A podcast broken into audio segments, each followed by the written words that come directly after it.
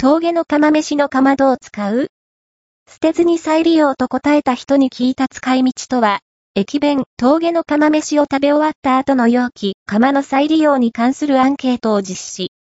釜を再利用している人は約4割で、使い道は、調理道具や小物入れ、食器代わりなど様々な回答が集まりました。